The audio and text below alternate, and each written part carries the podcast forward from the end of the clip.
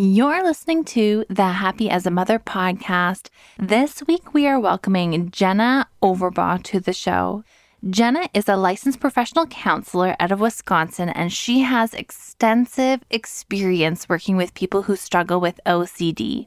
Today, Jenna is on the show to talk all things obsessive compulsive disorder in the postpartum period and beyond. We go through what OCD is and what it isn't, some of the myths about it. What role do intrusive or scary thoughts play in OCD? This is something that is really prominent, comes up for a lot of moms I work with, are these scary and intrusive thoughts that come out of nowhere and can be very disturbing and unsettling what distinguishes OCD from intrusive thoughts, or when it starts to go from intrusive thoughts and anxiety into a more severe OCD, and therefore when you should seek help and support. We also cover how a mom can know if she's experiencing OCD and the best form of treatment for this type of disorder because OCD can be a very specific specialty in itself and therefore some extra considerations are helpful when seeking help and support. This is a much needed episode. This subject is not talked about enough, and postpartum OCD is one of the most underdiagnosed of the postpartum mental health PMADs, perinatal mood and anxiety disorders. So it is so important that we talk about OCD in the postpartum period and beyond. You've heard it all before. It takes a village, and I'm sure you've wondered to yourself is this village going to show up or what? Motherhood can feel lonely. All the people you thought would be there to support you are nowhere to be found. It's a theme that comes up in therapy sessions, DMs, emails, and even our workshop reviews. Moms want to connect with other moms, but they don't know how. This got us thinking what if we created the village? What if we created a space for moms to come together? And so we did. We listened to your feedback and we created a community specifically for moms called Mom Freely Together. Our mission for this community was to create a space for moms to grow with one another freely without judgment. It's a place where you can come and feel validated, supported, entertained, and educated. We wanted to be equal parts helpful and also fun. Are you ready to mom freely together? Head to happyasamother.co slash mom freely to learn more. That's happyasamother.co slash mom freely.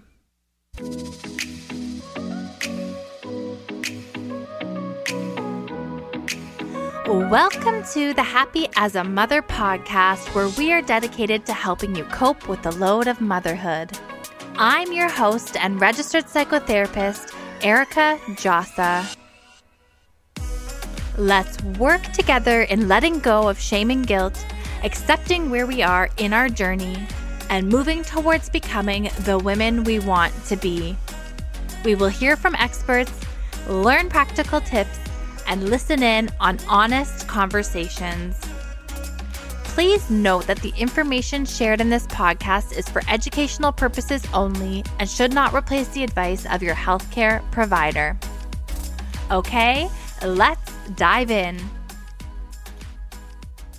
Jenna, sure. thank you so much for joining the podcast today. I've gotten to know you a bit through Instagram, and this is a topic that I feel like really needs the right person to speak to. So thank you for being that person and taking the time today. Well, thank you. And I totally agree. I think that this topic needs to be done justice because so many women don't know that they're struggling, don't even know that this is a thing. And then above and beyond that, they don't even know where to start as far as treatment goes. So I'm super excited to get into all of that with you and hopefully help out some of the moms that are out there. Yeah, I completely agree with you. There's a few topics when working with clients that I do feel need an extra specialization. And what I mean by that is often therapists are kind of like general practitioners, aren't we? We deal with a variety of different things that come into our office.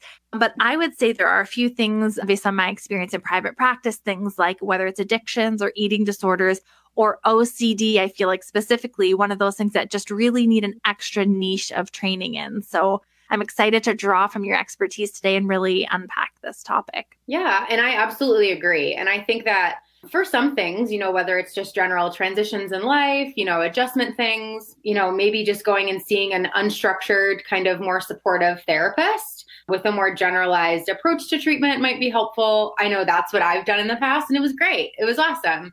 But when you're struggling with certain things, we do recommend what we call an evidence based treatment. And we're lucky enough as a field for certain disorders, for certain evidence based practices to have that um, mm-hmm. based on mm-hmm. research that we've done. And so, yeah, OCD, obsessive compulsive disorder, definitely is one of those things that you can't just, you know, throw coping skills at and meditation and kind of this like unstructured, supportive type of empathic listening like we would in other more non-judgmental you know kind of just laid back therapy approaches um, right. it really does take a more structured approach so mm-hmm. One of the ways I love to open up the podcast is to understand how you came to specialize in this field, because I feel like there's always a story here. So, how did you find your way into niching down and specializing in working with obsessive compulsive disorder or like anxiety disorders, generally speaking? Mm-hmm. Yeah. So, I've always been an anxious kid, an anxious person. I remember even when I was in kindergarten, you know, middle school, I would always get anxious before class, like nervous belly, didn't want to go. I wanted to like bargain with my mom to not go. I was always like really angry at my anxiety, like almost like it was the separate entity. I didn't like that it would win against me sometimes, trying to like, I always thought of it kind of like a, and I was in competition with it.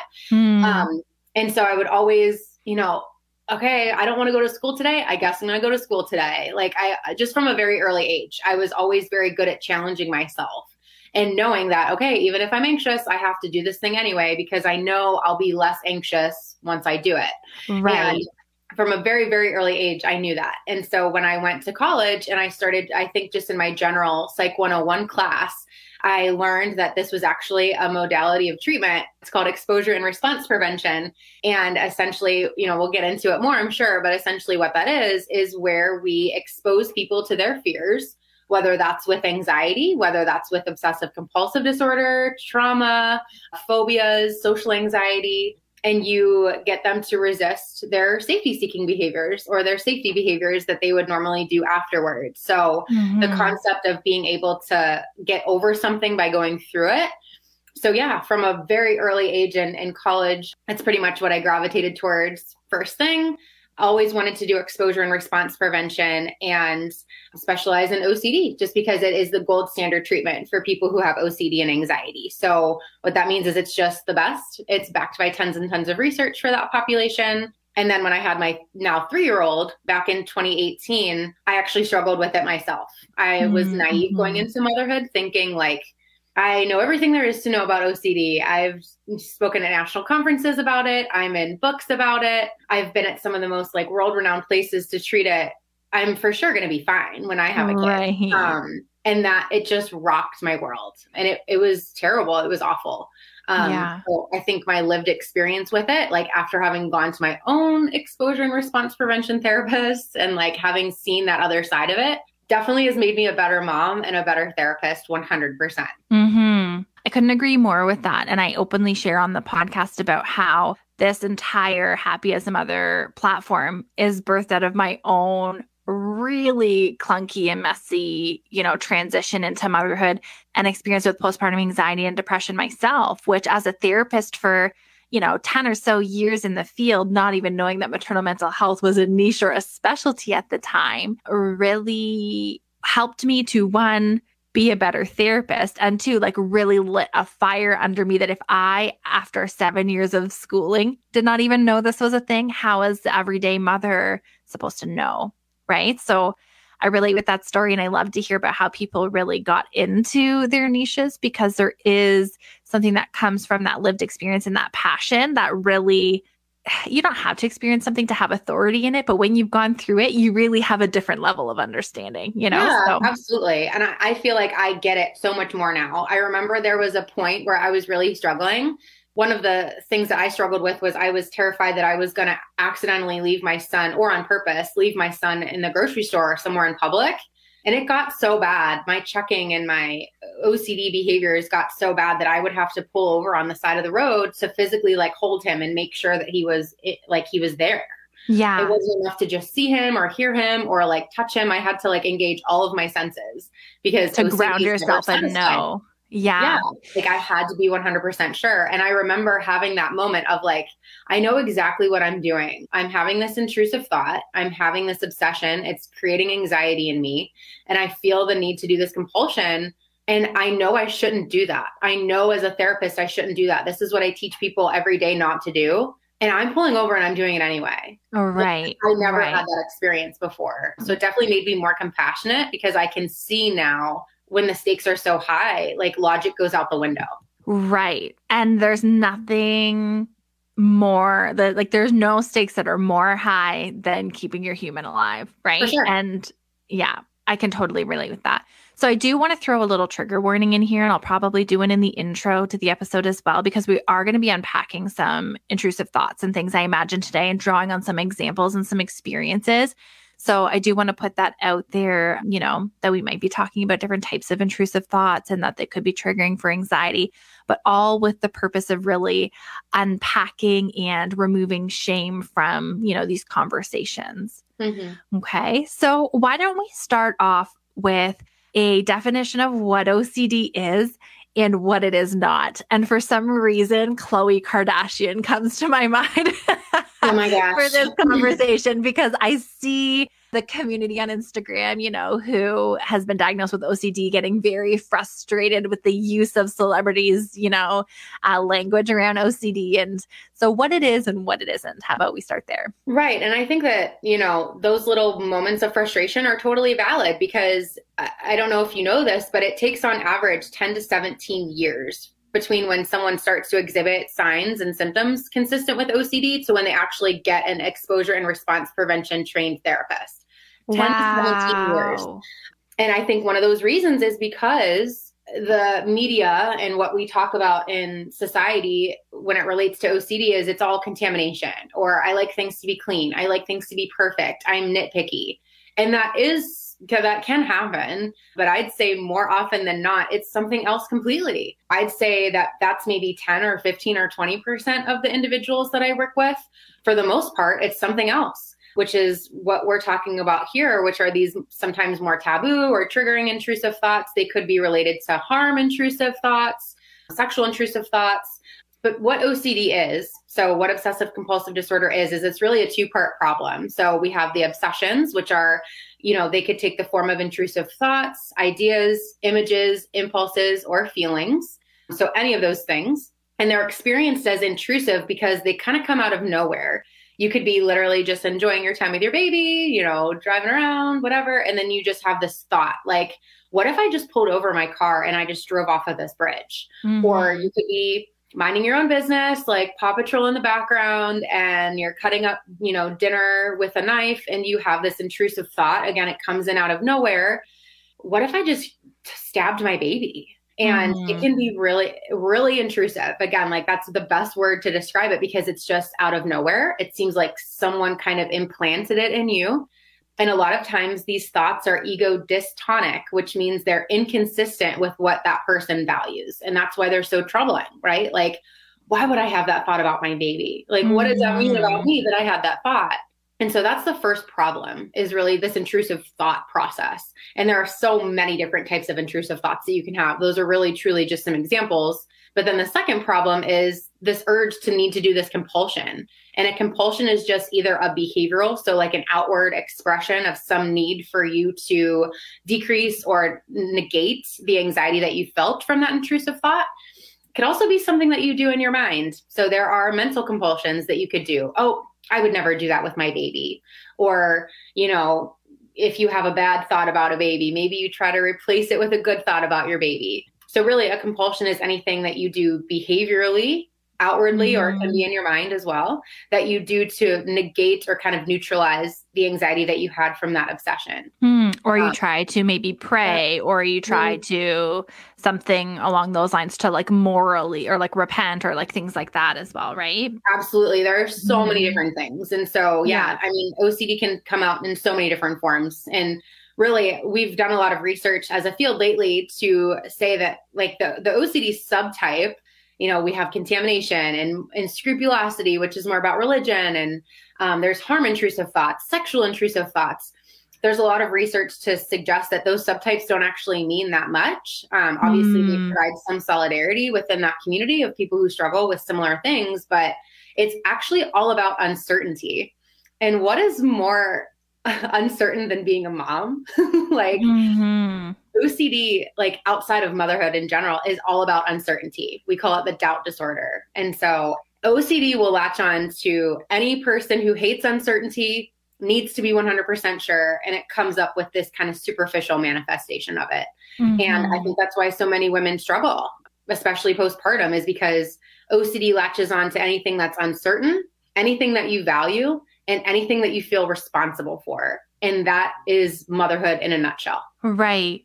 And I know based on the research that with all of the lack of sleep and the hormone shifts and all the things, we know that we're at prime risk for onset of a mental health challenge, you know, in the postpartum period and the experience of intrusive thoughts. I believe the statistic is like 95 or 99% of people will experience, you know, intrusive thoughts at some point throughout their lifespan.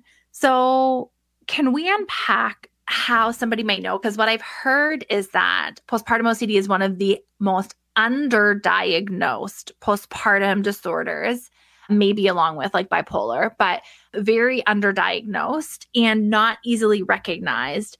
And so, how can we distinguish some of these things? Because when I think about examples of clients that I work with, intrusive thoughts might look like some of the things you said, like, oh my goodness, what would happen if I lost control of the steering wheel or I just swerved, or if I let go of the stroller and it went off the boardwalk into the water, or if I dropped baby down the stairs. Like, these are things that come up frequently. And then for me, as a practitioner, when I'm sort of trying to get an understanding of how rigid or sticky these thoughts become. I try to understand are we altering our behavior around these thoughts? So, for example, are we going down the stairs on our bum mm-hmm. in order to avoid dropping baby? Are we not carrying baby down the stairs at all? Like these kinds of things. But how how can we distinguish or is sorry, I know I'm stacking questions here, or is intrusive thoughts like a part on the low spectrum of an OCD thing. Yeah. yeah. So, so many good points and so many good questions. So, if I missed one, make me come back to it. Yeah, yeah. Um, but I love what you said first, which was that the majority of people experience intrusive thoughts. And yes, so the research shows that I think 95 to 99% of individuals all throughout the world, moms, dads, yes, children, whoever, everyone, everyone in the, in the world experiences intrusive thoughts. And I think that five to 1% who said that they don't either don't understand the question or they're lying.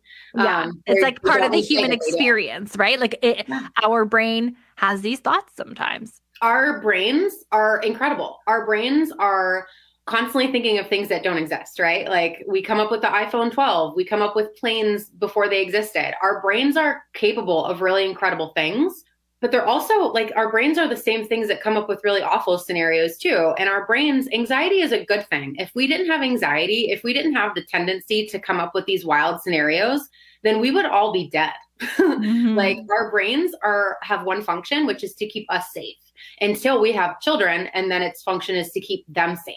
Mm-hmm. And so we have to recognize like the evolutionary kind of kick here, which is our brains are like basically firing these things at us to ensure that we know what we're doing and that we can that that, that this isn't threatening. Um, mm-hmm. Um, so that is to say, everyone experiences intrusive thoughts. So this is not just like a mom thing, but definitely, definitely more likely to happen in motherhood because of the lack of sleep, the stress, the transition, the hormones, everything like that. And just right. because of motherhood. I think the next question that you asked was like how to distinguish kind of between just this anxiety and when does it become a problem? Yes, I absolutely think that one indicator as to when you're no longer in the driver's seat with your anxiety is, you know, are you responding to that in some type of behavioral way? So mm-hmm. when you have an intrusive thought, and continue to move on with your day without having to do anything about it? Can you just not respond to it at all? Can you respond to it non judgmentally like any other thought and not take responsibility for it? Or are you stopping in your tracks, judging that thought, like, oh my gosh, that was horrible? oh my gosh, you, you, do you take responsibility for that thought? What does I that hear that. Yes, I am like, am I going crazy? Am I evil? Is there something like I'm a monster? Is this like mm-hmm. has motherhood changed me? There's so many things like that that I've heard from people, right? Yep. And then I think that that gets to why we don't talk about it more and why it's such an underdiagnosed issue because think about all the thoughts that we're talking about right now. Who's going to go to a doctor and say that? Like, well, and then there's a fear doctor? like they're going to take my baby from me. Like, mm-hmm. there's this big fear of like, well, if I tell people, they're going to think I'm crazy and then they're going to not want me to be a mom. Like, there's yeah. such a cycle of shame and fear. A hundred percent. And honestly, they're not wrong. Like, our mental health system, when it comes to moms, like, if you were to just go to like your random like a random doctor or your OBGYN, I would love to say that you'd be welcome with open arms and they would be knowledgeable about intrusive thoughts, but research shows that the vast majority, I think it's 80 plus of just like general practitioners and OB-GYNs, they were presented with case studies that were very clearly obsessive compulsive disorder about like sexual intrusive thoughts or harm intrusive thoughts and they were their recommendation was to call child protective services um, and mm. that's, that's that hurts my awful. heart for moms. That really hurts my heart awful. for moms because like we're not getting the help that we need because we're scared to talk about it. And then when we talk about it, people are not equipped. And this is actually something that I open up my informed consent with when I work with moms in therapy is like, I am trained to know the difference between a scary and intrusive thought and an intent to act on a thought. And yeah. like all thoughts are welcome here. And, you know, we can talk about these hard and scary things. And it just, I don't know, it's like an achy heart moment. The fact that we don't always have that, you know? Mm-hmm. Yeah, it's mm-hmm. awful. And I, I mean, that's part of why I love working with moms so much and that's become since having my own experience as a mom why I've decided to kind of specialize in that area because I feel so strongly like if I was struggling that much similar to you like if I was struggling that much what are these women how are they even alive? Like how are they making it? I don't understand like i you have all of your knowledge. understand. you have all your training. You have all your knowledge to pull from. You have all the coping skills in the moment that you know you need to and should do and yet you still are struggling so much, right? Yeah. Like mm-hmm. that's the piece that floored me. I'm like, I know all the therapy skills, mm-hmm. and yet I can't get myself to go have a shower. Like there's something not okay here. Like this is, you know. Yeah, so. and that's when when if someone out there is starting to be like, yes, that that that's me. That's another good sign, right? Like when you that you are, you know, maybe going into the zone of where this is really impairing your life, where this is becoming too distressing for you, where this is becoming maybe more of something that you want to get help for because it's like I know all these things and I still can't help it. Like I don't want to do these things anymore, but I still can't help it. When you get to the point where you're like, I know, but I can't, that's when yeah. we need to have you look hopefully at a good and well trained medical professional or mental health professional who is knowledgeable about OCD and can help. Yeah. Yeah. Okay. So OCD is these thoughts or feelings or visions or things like that, right? That are often intrusive. And then often they are coupled with like a behavior of sorts, like an mm-hmm. avoidance or a checking or something along those lines. Are yeah. they always? I believe really strongly. So there is a lot of discussion out there about pure O, like this concept exactly. of pure O. Can someone mm-hmm. have pure O where they just have obsessions? My take on this is, and this is because I've worked with people for 10 or 12 years who have OCD and anxiety, I can always find some type of compulsion, even if it's as simple as avoidance. So even like I would say avoidance is a compulsion. It's a behavioral response that you're doing in response to anxiety. And so even if it's like, you know, I don't do any compulsions, I just don't go down the stairs. That's avoidance, right? Because if you're avoiding going down the stairs because you're having thoughts that you might drop the baby or throw the baby down the stairs, that's still in conjunction with that thought. And that mm-hmm. avoidance is reinforcing, it's negatively reinforcing to that intrusive thought. So, okay. I mean, and we all avoid, right? Like there are things that I avoid on a day to day basis. I've avoided like 20 times before this podcast. like, Like we all avoid. And so I do believe that you can have intrusive thoughts and not have like those very observable outward expressions like the checking right. researching online or asking your partner for reassurance excessively or washing or having to clean everything. I do think though then that there are probably some subtle things that are going on even if it's just very subtle avoidance and even if it's just a subtle like rumination in your mind. So rumination is like what you mentioned earlier, trying to figure out, am I crazy? Am I actually crazy? Do other people do this? Rumination is basically you trying to figure something out, um, except it's not actually problem solving. It's just like a, an, a revolving door of cyclical thought. So that's mm. rumination. And, and again, we all engage in that too. So mm. I do mm-hmm. believe that you can experience obsessions with subtle compulsions like avoidance or rumination, but there's usually something that's driving the ship. Mm-hmm. It's interesting. It reminds me of an interview that I did with Kate. I can't remember the number of the episode, but I'll link it in the in the show notes where we talked about the difference between postpartum anxiety and worry and how avoidance actually has a place in a healthy way sometimes. And like I think about avoidance like last week I wanted to get more sleep, so I avoided watching as much reality TV and drinking White Claw in the evening because I prioritized my mental health and going to bed early, right? So sometimes avoidance can be healthy and like intentional and conscious, and other times, like what you're describing, it is a means of coping that like we feel like we have to do. Like it's mm-hmm. just, mm-hmm. it feels different, feels urgent, feels I don't know if consuming is the word, but you know, just it has like an urgency to it or something. Yeah. And I, I, that's often how I will ask people, you know, who I work with. They might have a hard time distinguishing like, is this something that I should be doing? Is this not something that I should be doing? And I will ask them, like, do you feel like you have to? Like, if you don't, do you feel like something bad will happen? Or do you kind of just want to? Right. Like, it depends. Yeah. It yeah. Depends. Um, I think there's a difference between like, I'm just going to stay upstairs. Like, I don't really want to go downstairs right now versus like, if I go downstairs right now, something bad will happen. Right. There, there's, there, it's, it's different. So, and it's different depending on the situation. So just have to ask yourself, like, what's guiding my decisions here? Like my values or my fear? And as much as possible in treatment, we want to have you, you know, moms especially, we want you, we want your behaviors to be consistent with your values more than your fears is the underlying motivator often that something bad will happen and I'm trying to prevent or avoid something bad from happening? Is that sort of the underlying, or maybe that's too broad or general? I think there can be a, a, lot of times different justifications for rituals. So sometimes it's as simple as it makes me feel better. Okay. Um, sometimes it's it prevents something bad from happening.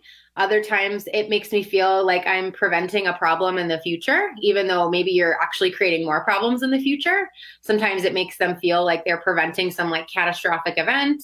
There can be a lot of protective reasonings and justifications for people. Sometimes it's just because I don't want to be anxious. Like, I'm going to go check on my baby one more time because I don't mm-hmm. want to be anxious about it anymore. And in the moment, that leads us to feel that temporary relief like, huh, good thing I checked on her because otherwise I wouldn't have been able to sleep.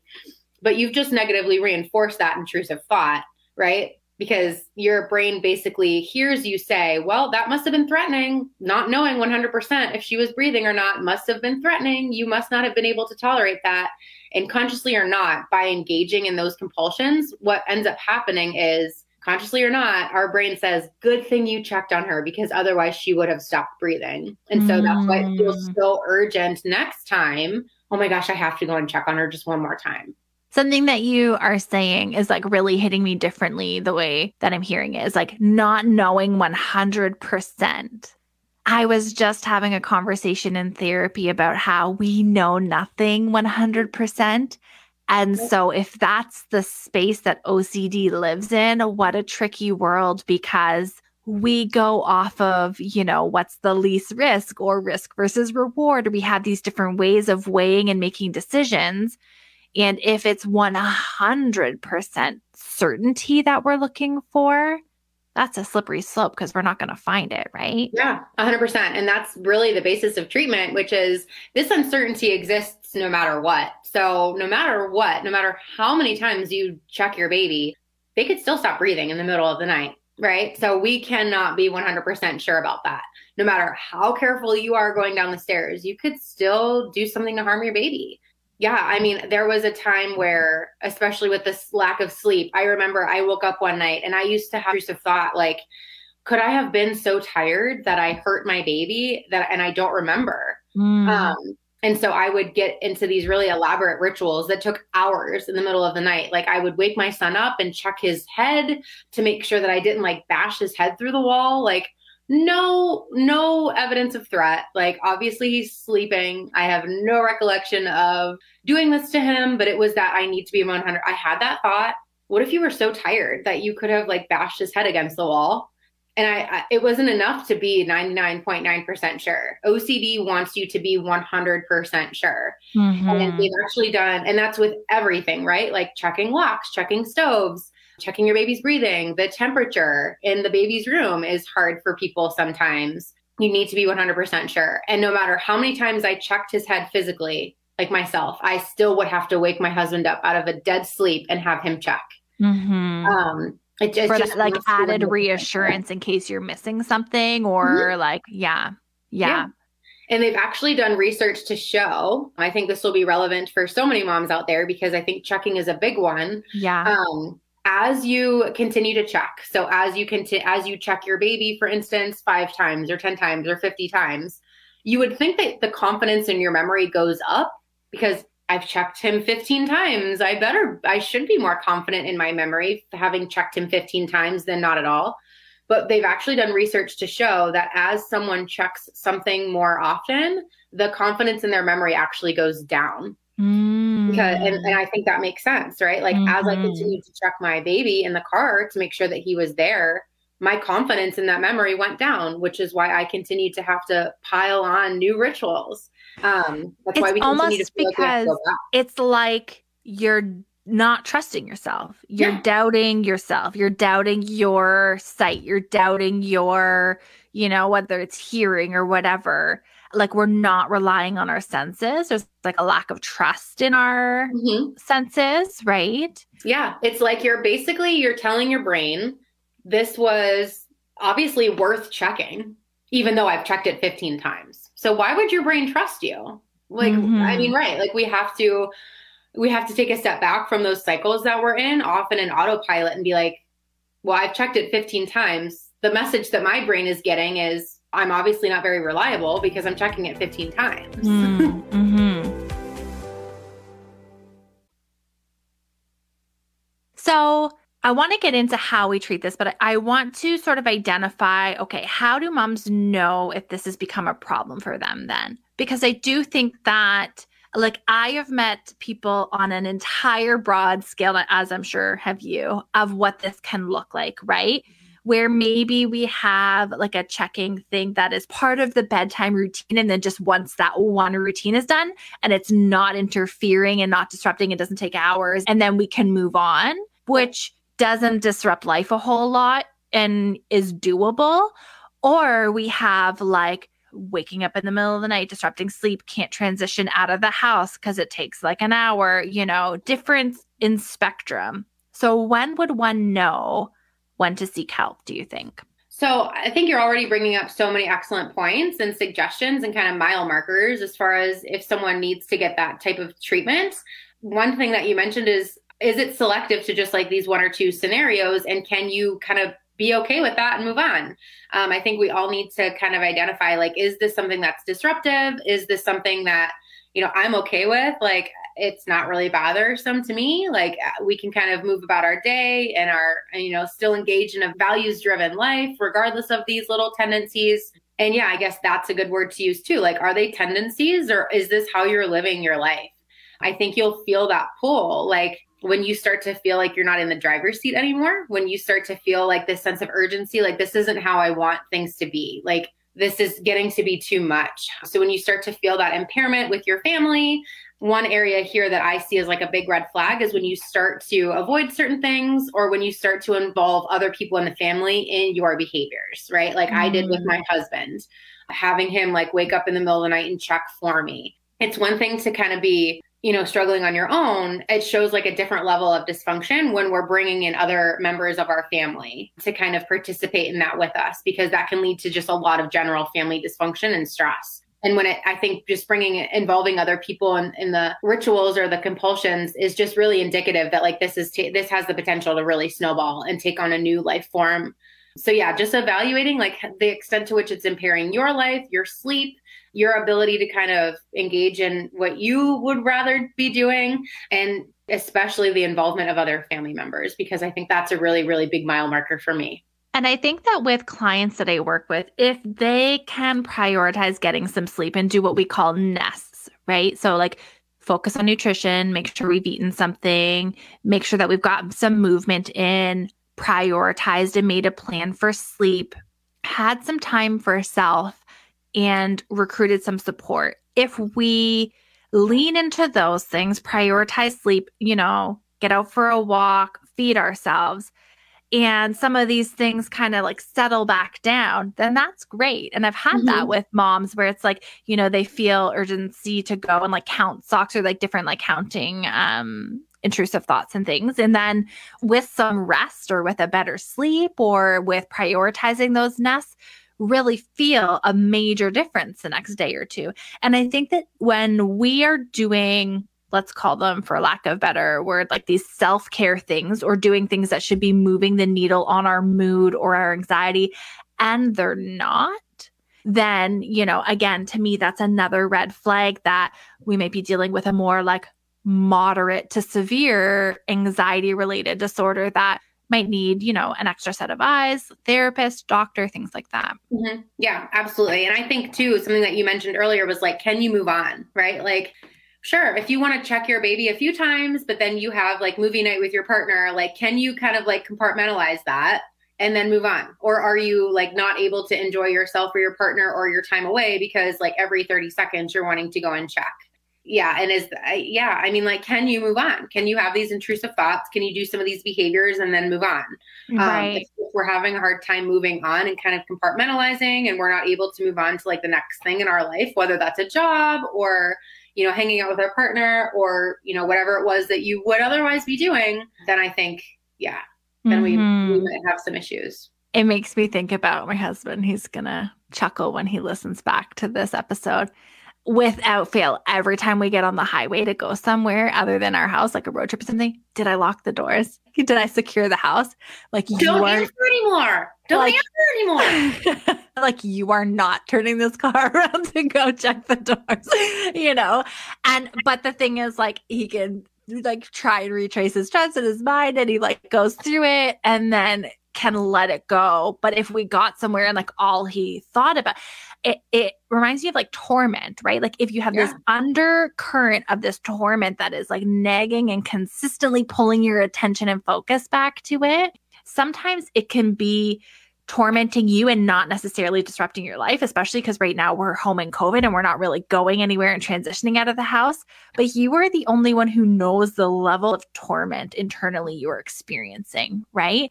And that undercurrent of that like tormenting, nagging thing shouldn't and doesn't have to be there all the time. Mm-hmm. Right. Yeah, absolutely. I mean, I, I think, like I said, intrusive thoughts are always going to be there. We all experience them. Anxiety is always going to be there too. Um, and so it's kind of part of the ride, but we want to make sure that you're in the driver's seat, that you're able to be like, okay, enough is enough. I'm moving on. Like, exactly. I'm not doing that yeah. anymore. Yeah. So, in terms of some of the best practices or forms of treatment, or even things that people can be starting to do, although it sounds like a therapist might be helpful for their journey? Yeah. So, like I mentioned, the gold standard treatment for obsessive compulsive disorder, or really any anxiety disorder, really is going to always come back to exposure and response prevention, otherwise known as ERP. So, again, what that means essentially it's going to be different for everybody depending on your intrusive thoughts and your content and your kind of anxiety related behaviors. But what that looks like is basically exposing you and you can do it on your own. Obviously it's better with a therapist and there are tons of resources out there that we'll share But yeah, there are some self guided places out there too where you can, if you don't have access to a therapist, you can learn more. ERP is really skill based. And so, what you're going to do is basically expose yourself to these anxiety provoking situations. And ideally, you'll do it in a way that's slow and challenging, but still manageable. Mm-hmm. And so, we mm-hmm. create a, what's called a fear hierarchy or kind of like a fear ladder so where I work, we do like a zero to 10 scale. So we'll work with you to identify exposures or challenging and anxiety provoking situations that are like a three or a four, you know, challenging, you don't like it, but I could handle it. But the ticket is you have to resist the rituals or the safety behaviors that you would normally do otherwise to kind of make yourself feel better, right? So how difficult would it be for you to put your baby down and only check on the monitor one time? You don't go back into the room and check her physically. You don't turn that sucker on and, and look again. You don't ask your husband, you know, all these things. So, yeah, we would do exposures like that. And as you, what happens is, is really a couple things. One is the habituation model. So, you basically just get used to it. So it's basically like, you know, if you watch a scary movie one time, it's going to be anxiety provoking and scary and jolt you. If you watch the same movie 1500 times, it's not going to be as anxiety provoking anymore because you're used to it. You've just gotten used to it. Um, mm-hmm. Um, it's kind of like, I'm sure all moms out there can relate. If you ever got like a brand new candle, it smells really good for a couple days. And then you're kind of like, that's the worst candle ever. It doesn't smell good anymore. Mm-hmm. You've habituated. So, long story short, your body doesn't like new things. Your body is like tuning into new things as threatening or like new. I got to check that out. Like, what's that about?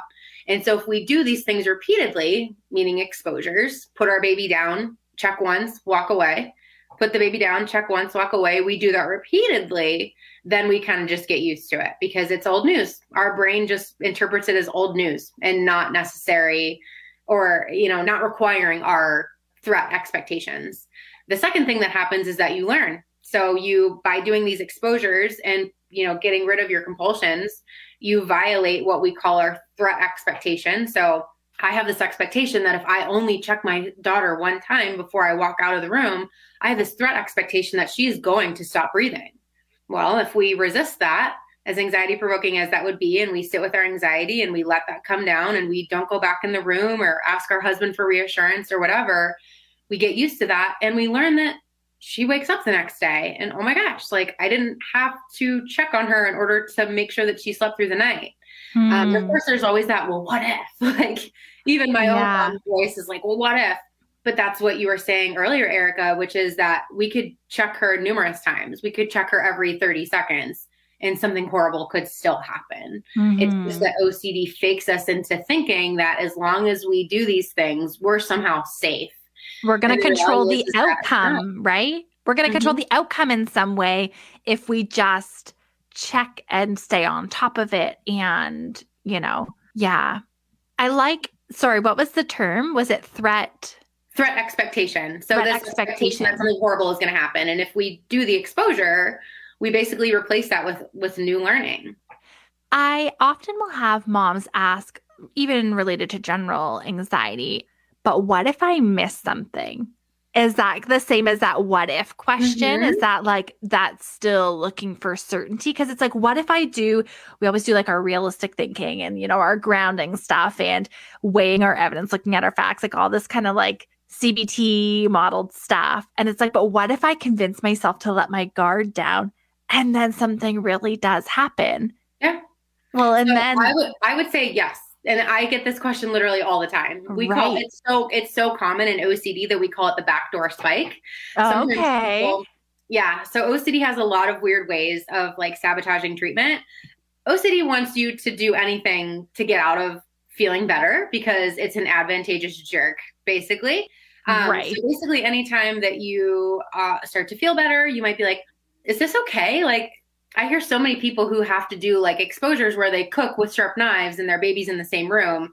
And they always get so anxious like, is it bad that I don't have anxiety holding a knife in the same room with my baby? And it's like, anxiety ocd is just awful like that right? i know like you can be you can you're allowed to cook in the same room with your baby without having anxiety about it like the absence of anxiety doesn't mean that you're not conscious or like conscientious. It just means that you're not taking responsibility for those thoughts. It just means that you're cooking in the same room with your baby. Right. Like it doesn't mean you're being irresponsible. Right. And like this is the thing, like I, I do, I see this happen sometimes where all of a sudden our coping skills are actually working. And we're like, I should have anxiety about this. Right. And then it leads into this whole like, what if I miss something or all these like, what if thoughts. And I like to use like different, like you said, you know, like call OCD a jerk or sort of these like characterizations or characters of our anxiety, generally speaking. Like I will often tell clients that our anxiety is the worst weatherman that's ever predicted anything because they yes. always have us boarding up for like hurricanes and tornadoes and like a light drizzle kind of comes through because it's taking everything to such an extreme. And I think that that's the case. It's like, oh, what if I let my guard down and I really, you know, tell myself everything is going to be okay and then it's not?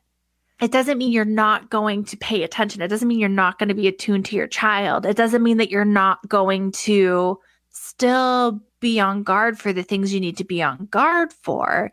It's that you're not going to overactively be like dialed up to overdrive.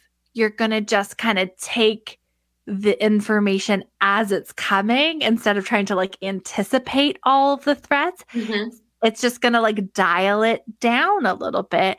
And that, like you said, I love that there's like an actual, you know, the spike, there's a term for it. It's going to feel really uncomfortable and unnatural for somebody who is used to being in overdrive. Yeah, absolutely. And I think that's totally common for moms. I think it's actually even uh, like the word normal. like, I think it's normal, right? Like if we are conscientious, chances are our babies will have a higher chance of surviving. But yeah. I think we also need to take that greater step back and be like, is this helpful for my family? I think something else, this is more from like acceptance and commitment therapy, but ACT acceptance and commitment therapy techniques are also super complementary to exposure and response prevention. I think people often, especially moms, will get stuck in trying to justify their behaviors like, well, what if I missed something? Or I told you like something bad did happen instead of trying to evaluate whether a thought makes sense or not, or like, you know, worrying about this makes sense, like this and this and this could happen, ask yourself if it's helpful. Mm-hmm. Like instead of getting caught in like, does this make sense? Should I be worrying about this? Should I not? Ask yourself, like, is that helpful? If you can really truly ask yourself, like, is your way of living and dealing with that problem, is that functional for you? Is that helpful? If the answer is yeah, then we don't have a problem. Like it's working fine for you, then that's great. That's Mm-hmm. That's our previous discussion. Continue to do whatever works for you and your family, whatever works for you and your family and makes you happy. But if you can truly tell yourself, like, no, that's not helpful, then we have our answer, right? Mm-hmm. We have to make change because it's not helpful. Well, and you're saying like the first step, sort of evaluate the thought. And that in itself is something that I find we don't do, right? We mm-hmm. just, we have a thought and we take it as being truth and we roll with it. And so, even just the critical skill of awareness and evaluating that thought, and if that is our anxiety predicting a storm, or if that is really a projection of the future based on realistic evidence and we've put some critical thinking to it. When yeah. you describe the treatment, did you say it's EPT? Exposure and response prevention, so e- ERP. ERP. Is it distinct from CBT training? Because it sounds similar. Good question. So, cognitive behavioral therapy or CBT is kind of like the grandpa or like the grandma, and exposure and response prevention is under that umbrella. So, okay. exposure and response prevention is under the umbrella of CBT. So, it is a cognitive behavioral based approach. It's just way more specific and way more, you know, specified to the OCD population. So, with ERP, we're working on, we actually call it we like whisper like CBT because mm-hmm. with ERP it's very behavioral, right? So we are constant like we do a little bit of the thought work. We might challenge that irrational thinking a little bit, but you can't logic your way out of OCD.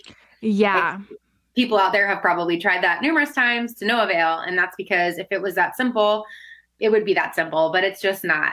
The way that OCD works with the brain, we just have to do more behavioral work. And so that's where the exposure and the response prevention comes in. So I always tell people, unfortunately, you're not going to feel better about the uncertainty about your baby making it through the night until you start to challenge the behaviors associated with that. So reducing the checking, postponing the checking, resisting the check-in completely if you can. The mm-hmm. behavior change has to come first, at least mm-hmm. with exposure and response prevention for OCD for sure. Yeah.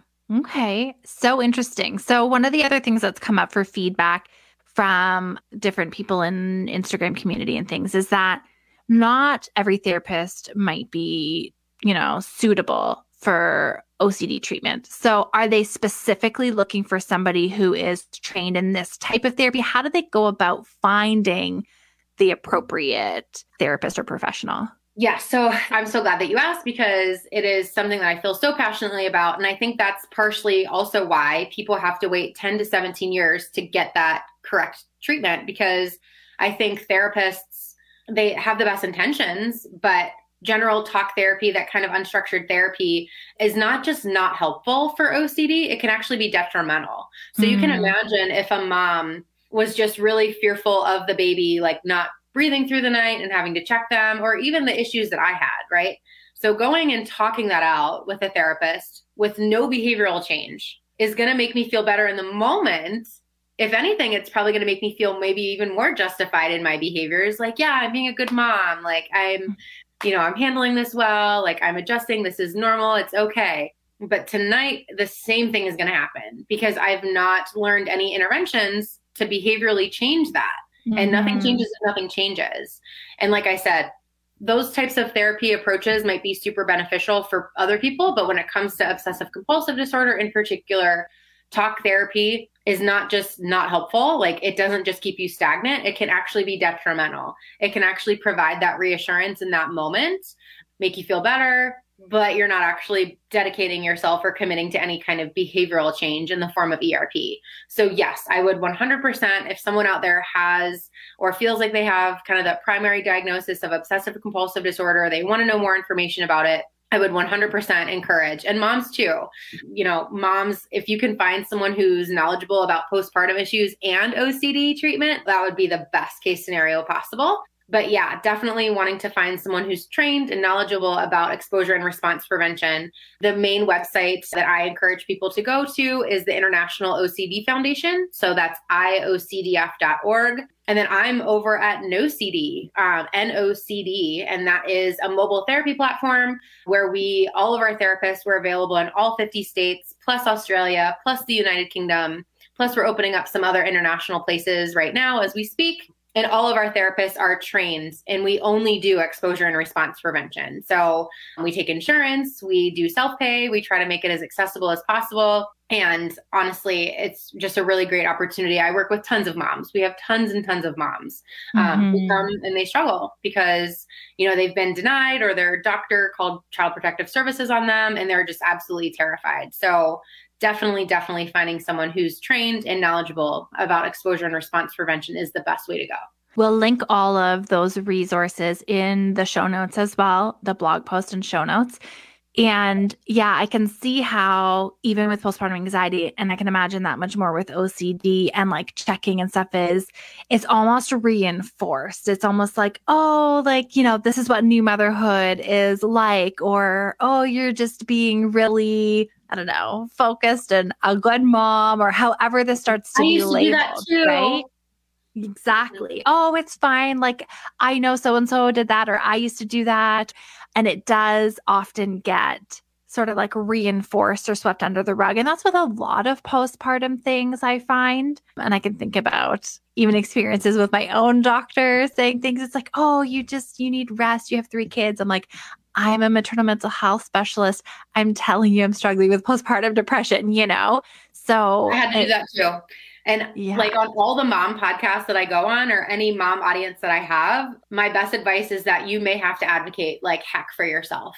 And yeah. that's not a problem with you. It's not that you're not sick enough. It's not that you don't understand. It's a problem with the mental health system in general. Like you, like, and my OB guy knew what I was. She knew that I was an OCD specialist. She knew that I was working at a well known facility in the area. Like she knew my background. And when I finally got the courage to go to her office and spill all of these horrific details, which already took so much effort, and I commend anyone who has to go through that experience, I honor that so much. She told me to just make sure that I was giving my son a pacifier. And I was like, yeah. what? First of all, right.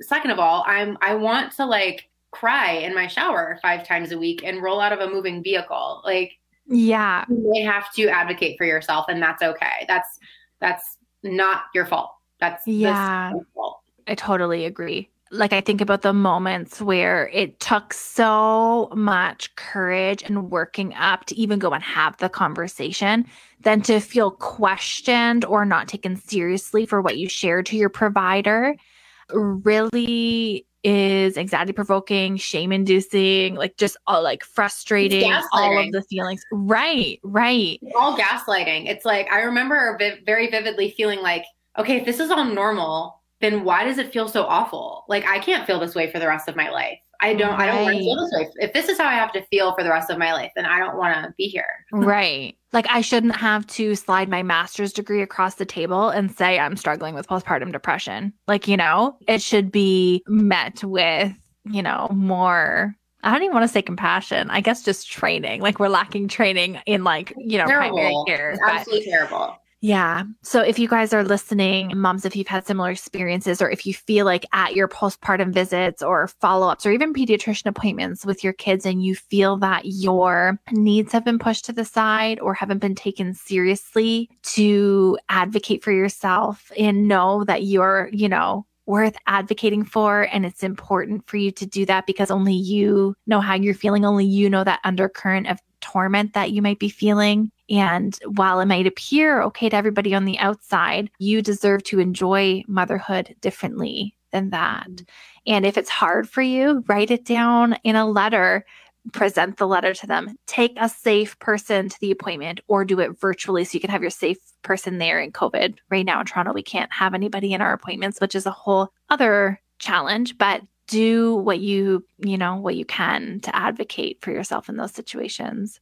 As somebody who also went to my doctor for medications in the postpartum period that I knew all the things I needed to be doing. As a therapist, I was doing all the things and I was still trying to keep my head above water and then went on a medication and like it was as if all of the I explained it as like ankle weights and wrist weights and all of the just sloth like feeling that was holding me back just kind of like evaporated. And then I could actually like get up and do the things I knew to do.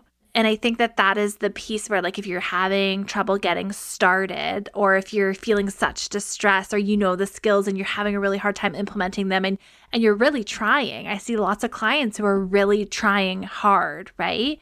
And you're still kind of not coming up short, but just like really still feeling like you're struggling or feeling like you're you're having to work so hard every moment of the day to keep your your head above water, then medications might be a really effective and helpful tool for you. Jenna, thank you so much. This is such an insightful and helpful conversation. A really underserved postpartum, you know, community that struggles with this. Where can people find you online? Where do you hang out? Yeah, so I hang out mostly on Instagram. So way to go doing the Facebook thing. I just can't get it together on Facebook. So yeah, I'm over at jenna.overbaugh on Instagram. I also have a podcast. Moms, I think, will especially like it. So it's called All the Hard Things. And I actually have a, a mom series called Anonymom. So if any of this content kind of resonates with you, I've invited tons of moms from the community, you know, my own listeners, people who I know to kind of come on anonymously and share their experiences and I think that's really helpful because it's one thing to hear it from me, from a professional. I don't have that much lived experience with it, and you didn't get to hear a lot of it here today, but there are specific episodes about harm intrusive thoughts, about OCD, about so many other things. And I think we could all agree that once we're anonymous, we let everything else come out a little bit more. Mm-hmm. And so I think mm-hmm. if anyone out there is struggling and just wants to know that they're not alone and wants more information, checking out that podcast with some of those episodes will be super helpful.